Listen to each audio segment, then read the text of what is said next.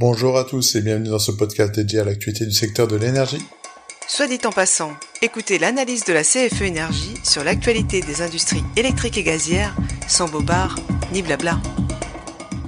Je vais vous parler aujourd'hui de la France, de l'Europe et de la régulation du marché de l'électricité. Le Parlement français, avec la loi sur le pouvoir d'achat, modifie quelques paramètres de la reine, émoussant ainsi la lame du poignard planté dans le dos d'EDF. Le Parlement a en effet voté la réduction du plafond du volume légal d'AREN en le passant de 150 à 120 TWh jusqu'à l'extinction du dispositif fin 2025 et en augmentant le prix de 42 à 49,50 euros du mégawattheure sur l'ensemble des volumes.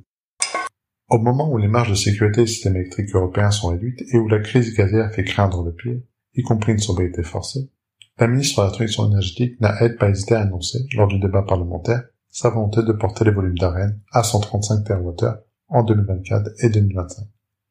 Le gouvernement a été jusqu'à s'opposer à l'amendement des députés sur le relèvement du prix. On fait mieux comme preuve du soutien à EDF et à ses salariés au moment où l'État entend devenir le seul actionnaire d'EDF. L'AREN est le dispositif arrivé aujourd'hui à bout de souffle. Les tarifs réglementés offrent eux une meilleure protection aux consommateurs en leur garantissant un juste prix de l'électricité. Le président de la République vient de nommer Emmanuel Vargon, ancien ministre, à la présidence de la Commission de régulation de l'énergie. On lui souhaite de développer une pensée propre et une action qui ne sont pas le reflet discipliné de ce que veut la Commission européenne ou la CER, Agence de coopération des régulateurs de l'énergie. La devra surtout faire preuve d'indépendance et de propositions courageuses de réforme auprès de ses interlocuteurs européens. Ce n'est pas parce que les Bruxellois soutiennent la tarification dynamique et la fin des tarifs réglementés que la CRE doit suivre aveuglement le mouvement. Et ce n'est pas parce que l'ACER considère que le marché est la meilleure réponse à tous les enjeux que porte le secteur que la Creux doit refuser toute réforme. Jam, l'homologue britannique de la Creux, est pointé du doigt face à son incapacité à prévenir la pire crise énergétique des dernières décennies et à protéger les consommateurs. Celui-ci a failli dans ses missions d'intérêt général.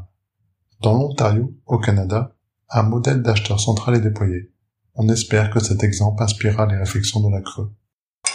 La crise profonde et structurelle que l'Europe de l'énergie connaît aujourd'hui est l'occasion de réformer en profondeur le marché européen.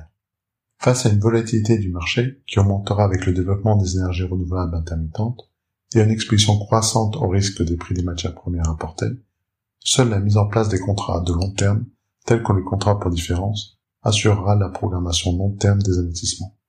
C'est la clé de la résilience énergétique et donc de la sécurité des approvisionnements. C'est terminé. Je vous donne rendez-vous le mois prochain pour de nouvelles informations. À très bientôt!